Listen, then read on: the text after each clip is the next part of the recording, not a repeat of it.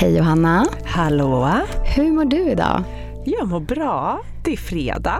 Det är fredag. Vi spelar in lite tidigare än vanligt för jag ska till Italien. Mm. Gud vad härligt. Ja men det är bra. Nej, men så vi har väl lite fredagskänsla som har börjat infinna sig i kroppen men vad kan väl vara bättre än att fira in helgen med ett härligt litet snack och en podd? Nej, absolut bästa sättet. Men eh, vad, vad har hänt sen sist, höll jag på att säga. Det var Ja. inte jättelänge sedan, men still. Inte jättelänge sedan men vi har haft eh, en ledig dag, nationaldagen här i tisdags. Jag var ute i solen på en båt. Det var härligt. Vad gjorde du? Gud vad härligt. Nej, men jag höll på hemma i trädgården, fixade, donade. Upptäckte att jag har en orm i trädgården som jag... Nej men fy fan. Ja, men man får flytta ormar. Man får flytta. Man får flytta dem från trädgården. Så, så här, fånga in den och typ åka iväg med den några kilometer. För annars hittar de tillbaka de jävlarna. Okej, förlåt. All I hear is ett, ta i orm. Två, åka bil med orm. Jag vet, jag vet. Eh, nu har jag ju inte liksom, kunnat fånga in den ännu men ehm, ja, Det låter fruktansvärt. ja i, i min slänt där jag vill eh, liksom, plantera vackra blommor. Det är en del vackra blommor men det är också en hel del skräp. Jättefint. Mm. Men också att liksom din lilla dotter springer runt Ja, där. nej jag vet, det är, o, det är omysigt på, på flera plan. Men nationaldagen var ju väldigt mysigt så att jag tycker ändå att jag firade Sverige 500 år enligt vissa, eller ja, enligt andra får man inte säga så för vi har funnits betydligt längre än så, men whatever. Jag tycker att jag liksom, Gustav den gode Vasa. Gustav den gode Vasa, jag kände att jag använde dagen på allra bästa sätt. Jag var ute i den svenska naturen, äh, min tomt, Perfekt. ja, och bara njöt. Ja, men så härligt. Alltså jag vet inte vad du känner men jag tyckte att jag hörde om det här att vi firar 500 år för typ alltså en halvtimme innan det hände. hörde mer om att Göteborg firar 400 bast. Ja, ja nej, men det var ju lite uppsnack förra veckan men i övrigt nej, jag håller med. Men sen hörde jag mest bråk om det, att folk blev så här sura på att nej, nej, nej, Sverige firar inte 500 år för vi har funnits, alltså, Funnits längre. funnits länge. Ja, ja, whatever. Det är aldrig fel med en eh, ledig dag och din båttur såg ju helt eh, fantastisk ut. Så härligt. Man gillar ju svenska, svenska sommaren, lite härlig båt, lite skärgård. Men du, annars sen sist då, lite mer vad ska man säga, på det informativa spåret. Så jag kikade faktiskt igenom min portfölj här eh, om dagen. Tänker att jag kanske skulle dela med mig av. Och då, närmare bestämt tjänstepensionen, kan man ju se hur fördelningen är mellan liksom olika regioner, olika branscher, vad man har för snittavgift, vad man har för ja, men hållbarhetsbetyg i snitt. Och jag såg att jag hade två fonder där som var både dyra och skräpiga. Och det var de inte när jag köpte dem. Då hade de bra Morningstar-betyg. Och det var därför jag gick in, för det var två aktivt förvaltade fonder, men som var inte har levererat. Så det var dags att lägga om. Och det här har liksom flugit lite under radarn, för jag har väl tittat på min portfölj som en helhet ibland. Och det ska man väl faktiskt fundera på och se om i och med att mitt pensionsspar är ju det absolut mest långspar- långsiktiga sparandet jag har. Så ja, det blev en omläggning där och ja, titta på morningstar på fonder, utvärdera. Framförallt tycker jag om de är aktivt förvaltade så ska de ju inte vara sämre än index. Nej, nej, verkligen inte. Det håller jag helt med om. Och där har ju vi, vi som arbetar på Avanza, eller vi har ju vår pension på Avanza. Så vi har ju lite förspänt så tillvida att vi ser tjänstepensionen, den är liksom ett konto när vi loggar in i appen på vanligt sätt. Mm. De allra flesta har ju en kollektivavtalad pension, en så kallad avtalspension och då har man ju ofta sin, sin tjänstepension någon annanstans. Eh, Det kan vara hos något bara dedikerat pensionsbolag eller hos någon annan aktör. Ja, och då- svårt att se helheten Ja, där. då måste man ju komma ihåg att men påminna sig själv om att inte glömma bort de där pensionspengarna som Exakt. faktiskt tickar in varje månad någon annanstans. Att det kan vara läge att logga in och idag är det ju så himla enkelt, man kan logga in överallt med BankID. Tidigare, alltså, nu pratar vi ju länge sedan, men tio år sedan kanske, då var det ju mycket svårare. Man skulle ha dosor Nej, men- och hittan och dittan och sådär. Kanske fick ett besked per post Ja. rakt av. Precis, för att man inte hade installerat någon slags internettjänstbank på den, eh, hos den. Ja, 15 år sedan kanske. Men med BankID så går det ju otroligt enkelt att bara screena av. Och där kan man ju gå in på minpension.se för att se, få en samlad bild över vilka tjänstepensioner man har. Alltså jag vet till exempel att jag har typ 2000 kronor. Ja, på Så- något ställe från ja. att man har jobbat något år någonstans. Det där är baksidan. Men bättre och bättre blir det. Bättre och bättre blir det och det finns egentligen ingen ursäkt att inte logga in och kolla idag och se över sina val. Nej, och det kan ju faktiskt vara bra. Jag tror vi har sagt det några gånger, men om man ska fundera, om man har en bestämd bild över hur man vill allokera sitt sparande. Nu är vi inne på liksom 90 gritty här, men typ om du vet att du vill ha 50% ska ligga viktat mot Sverige. Och är det så att det är någonting som har presterat skitdåligt eller skitbra, då har ju allt lika den här fördelningen ändrats om någonting har sprungit iväg. Och då måste man, som vi så tjusigt kallar det för, rebalansera sin portfölj. Och det är ju helt enkelt att se över att man inte har, ja, någonting har stuckit iväg och tar en för stor andel helt plötsligt. En sumobrottare på relingen som vår kollega Niklas Andersson brukar säga. det vill man inte ha. Kanske mer lite eh, flugvikt. Precis. Var det någonting mer som slog dig då när du var inne och kikade på din eh, fondportföljanalys? Ja, och det var att jag faktiskt hade ett ganska eh, rövigt hållbarhetsbetyg i snitt. Och eh, det var jag inte så stolt över. Sen så gick jag in och kollade på vilka underliggande fonder som gjorde att det drog åt det hållet. Och det är ändå några av mina fonder som ska ha just en hållbar inriktning. Och det som är då problemet med det där, det är ju att de hållbarhetsbetygen som finns i branschen, bland annat vi har och många andra visar, de visar more or less en liksom snapshot av de underliggande fondbolagens utsläpp koldioxid och hållbarhetsarbete. Och, eh, ja, jag vet att du har mer input i det där men det fångar liksom inte upp ambitionsnivån hos de här fondbolagen. Och därför så tycker jag att ja, jag blev mer lugn och trygg när jag tittade på det här nya betyget att det var en sån här hållbar grön artikel 9-fond. Ja. Ja, men det tror jag du gör helt rätt i att fokusera på det. För precis som du säger, de här betygen fångar inte upp liksom, riktning om det är ett omställningsbolag och var man kommer ifrån och vad man har för ambitioner och så. Och sen någonting som också gör att de är lite sådär, att, man, att man inte ska köpa det rakt av. Det kan ju vara att de tittar ju på policies och så som mm. bolag har. Va, vad säger bolagen om det här? Har de policies för ditt, datt och dutt? Och då blir det ju lätt som så att stora bolag med väldigt mycket resurser och stor, väldigt många människor som sitter och arbetar med bara den här informationen man, man ger ut och interna styrdokument och så får högre betyg. Medan små bolag eller mindre bolag som kanske fokuserar på sin affär, de har inte, de har inte lika stora kommunikationsavdelningar, IR-avdelningar, allt vad det kan vara. De får sämre betyg för de har mm. färre policies. De orkar inte skriva ner allt de gör som är bra helt enkelt. Nej, precis. Utan de kanske bara har en bra affär och är lugna och trygga i det men de har inte 17 policies som, som säger... Kanske lägger tid på att göra ja, bra saker istället ja, för att skriva ner det. Ja, do good. Ja, verkligen. Och det var ju något som eh, Blackrock sa mm. när vi var i USA. Så hade ju de gjort en, alltså de hade tittat på ja, big data eh, och då hade de ju sett, hade de screenat bolag och då hade de ju sett en tydlig korrelation att bolag som har fler, alltså bolag som har många policies på hållbarhetsområdet och höga, därigenom höga betyg av sådana här ratinginstitut på, på hållbarhet, ja, hållbarhet, höga hållbarhetsbetyg. Ja. De hade fler, som de kallade för kontroverser. Alltså, Just det, att det har dykt upp skit ja. mellan spakarna. Bolag med flest eh, policies. Det. Och det var vad han kallade det. Han bara, you go to church when you have something to confess. Ja, alltså, ja, makes sense. Så äh, du kan nog vara lugn och ja. framförallt när du såg att det handlade om artikel 9-fonder för där är kraven så pass höga att det ska liksom inte gå greenwasha en Exakt. artikel 9-fond. tar vi ett nyhetssvep här igen som vi hoppas inte blir helt inaktuellt till när podden ska ut. Men det tror jag inte. Eh, om vi tittar så här i, på ja, svenska marknaden maj månad så föll svenska aktier tillbaka en liten bit. Och tittar man på ja, utvecklingen i USA sen årsskiftet så kan man konstatera att uppgången på S&P 500, det är alltså 500 största bolagen i USA, har varit 11,8 procent och det är kopplat till ett fåtal bolag. Och det är de här stora bjässarna liksom inom tech och IT-industrin då. Och eh, resten av bolagen där har haft mer sidledes utveckling. Men det det beror på här är att den här skuldtaksproblematikshärvan är ju löst så det har ju lugnat marknaden som vi har pratat om. Och eh, sen så var det så att större tillväxtbolag med koppling till det nya buzzordet AI premierades.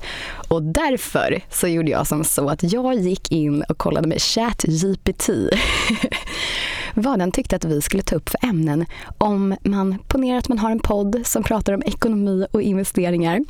Ja. Och eh, ja, jag tyckte det var lite basic. De ville höra de senaste globala trenderna och nyheterna, hur det här påverkar ens ekonomi betydelsen av att hålla sig en smula uppdaterad för att kunna ta in informerade beslut, påverkan av inflammation, inflammationen, inflationen och också såklart ränteläget. Eller basic ska jag inte säga, men det är väl det som man tycker är rimligt och jag hoppas att det faktiskt, det är ju lite det vi har varit på. Så ja, vi har varit där och nosat och där ska vi nosa vidare. Och med det sagt då, så räntan. Vi har ju nämnt det här flera gånger, men den 29 juni så kommer nästa räntebesked och i Sverige ska sägas. Och det verkar finnas någon slags konsensus kring att det kommer höjas 25 punkter till 3,75 procent. Men det är många som hävdar att det här, alltså toppen bör vara nära nu. och eh, nu ska vi se, det var Robert Boye, en chefsekonom på SBAB. Eh, han tror att Riksbanken kommer att följa de andra centralbankerna. Och det är väl ganska rimligt. Det är väl lite så det fungerar helt enkelt. Eh, ja, men det blir ju så och Riksbanken är ju väldigt måna om att eh, få upp kronans värde något och att då inte mm. följa efter och höja räntan när andra centralbanker gör det, det skulle ge liksom motsatt effekt och det ska gudarna veta att det behövs verkligen inte för den svenska kronan just nu. Eh, nej, och det kommer vi tillbaka till. Och eh, det verkar som att det kommer vara 25 punkter som gäller både i Bank of England, Fed, Norge eh, och så ECB också ute i Europa. Så eh, det är kanske inte som att vi sticker ut där. Men det, det lär vara det som komma skall. Och det är ju i alla fall i våra ögon ganska historiskt högt. Men det vi hoppas med det här då, förutom att det blir bättre för kronan, det är då att inflationen ska gå ner. Och det är väldigt många som tror att den kommer falla kraftigt faktiskt eh, under årets andra halva, det vill säga i höst. Och det är någonting som då talar för ett stundande slut på de här räntehöjningarna.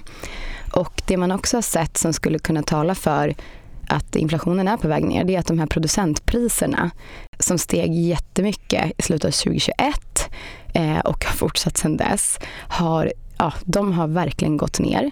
Och det dröjer ju innan konsumentpriserna, alltså det som vi betalar för saker och ting, först går upp och sen går ner då i takt med att de här också har gått ner. Så de har enligt utsago störtdykt, de här producentpriserna och det borde tala för att även det vi ska köpa snart kommer följa efter.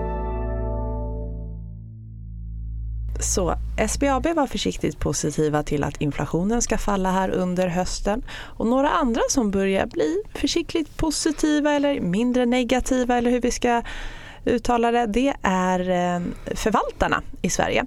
Fondbolagens förening de sammanställer ju varje kvartal en eh, förvaltarbarometer där de helt enkelt frågar förvaltarna i Sverige eh, vad de tror om börsen framöver. Just det, och den tror jag vi tog upp här när de hade lanserat förra gången, förra kvartalet. Ja, det gjorde vi och det var då alltså i mars. Så det var något av de tidiga avsnitten av podden. Och då kan man se att fondförvaltarna de fortsätter att vara något negativa till marknadsutsikterna i dagsläget. Men många tror att det kommer se bättre ut om ett halvår.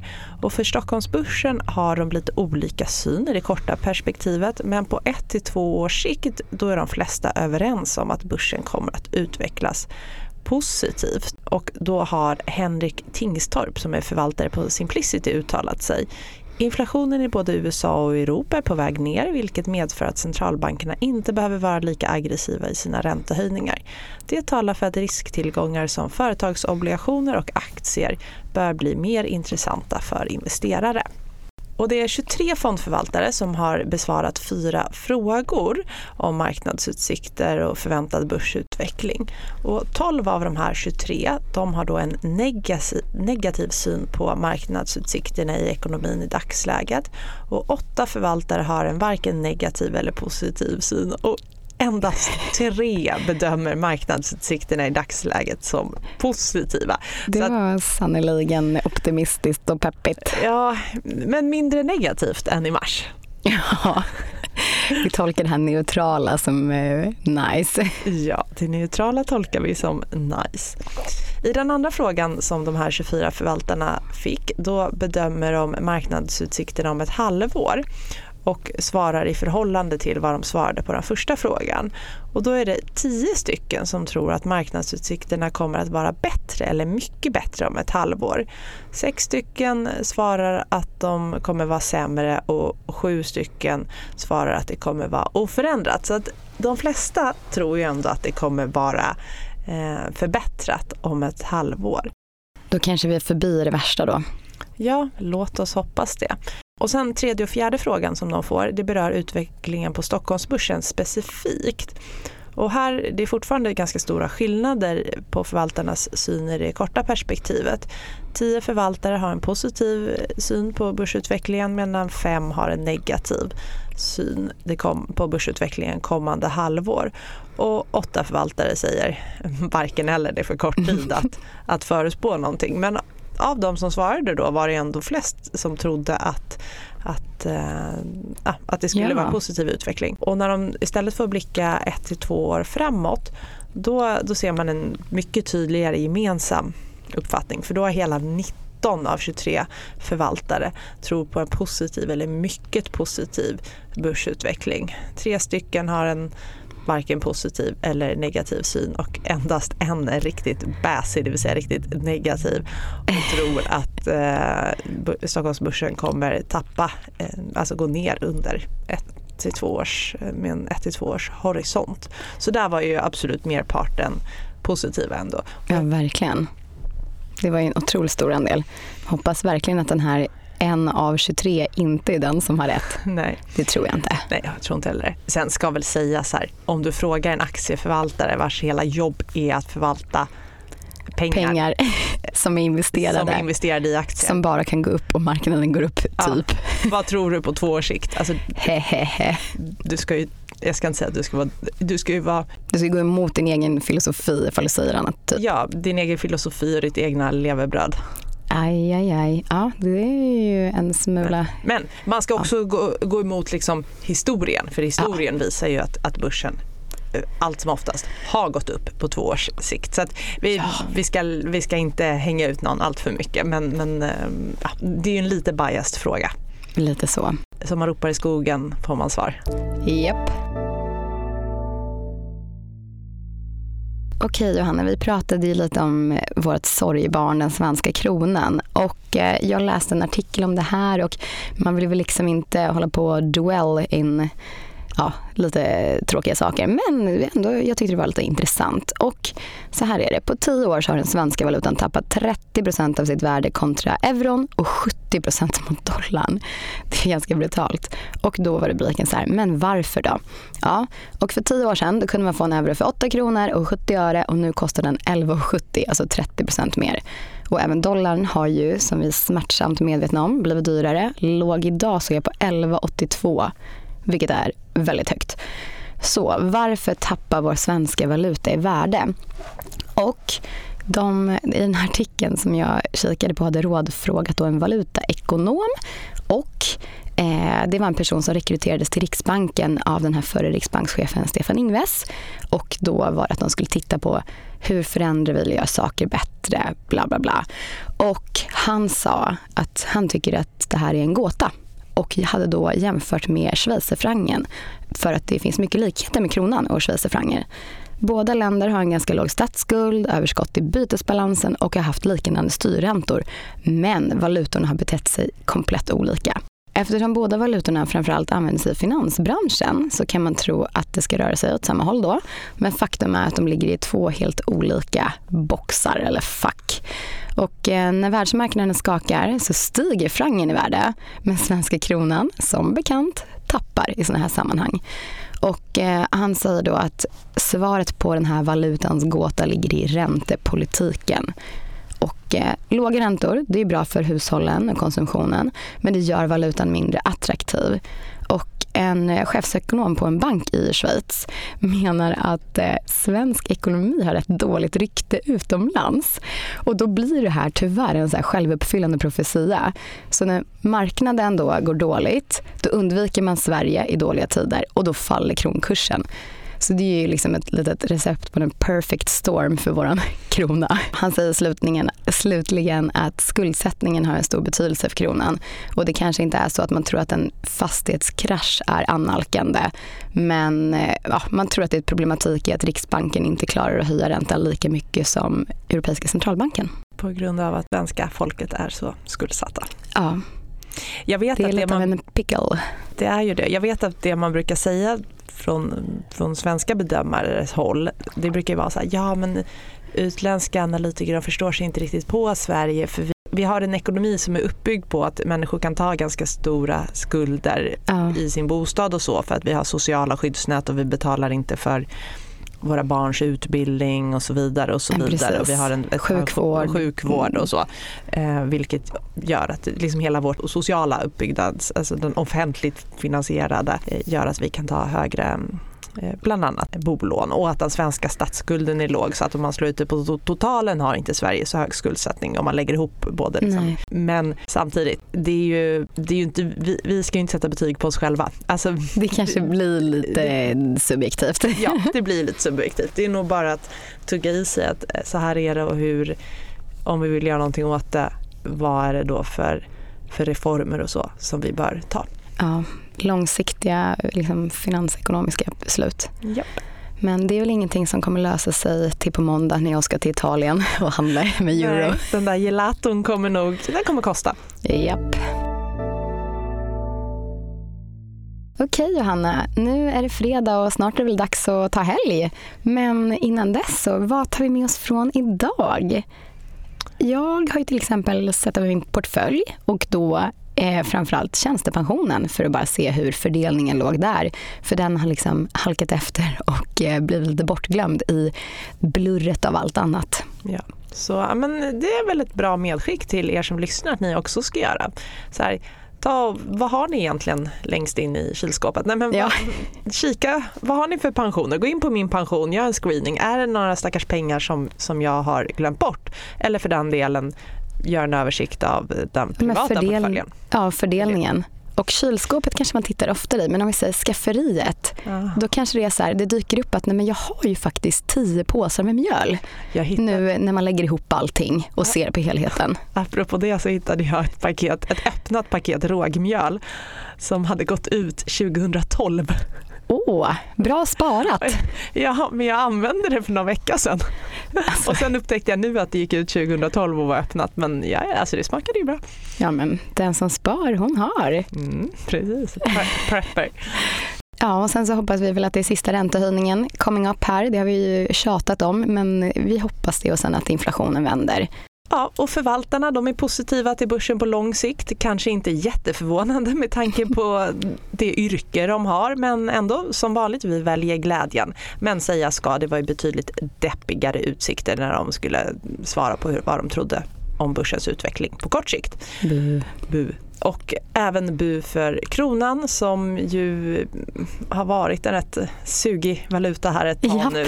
Och det är i stormiga tider då blir det en dålig spiral av att den globala marknaden undviker oss, att vi, man tror att vi inte kommer kunna höja räntan i samma takt som övriga och ja, då, då flyr pengarna än mer från Sverige och så ökar kronan än mer i källan. Så att det är bara buckle up, ta med stora plånboken till Italien men ha det fantastiskt. Men tack. Och alla ni som lyssnar, tack snälla för det. Vi uppskattar det verkligen. Och glöm inte att följa oss på Instagram, alfahonor. Och skriv till oss om det är något särskilt ni undrar eller ja, några inspel eller input överhuvudtaget. Alfa honor, hej då! Hej då!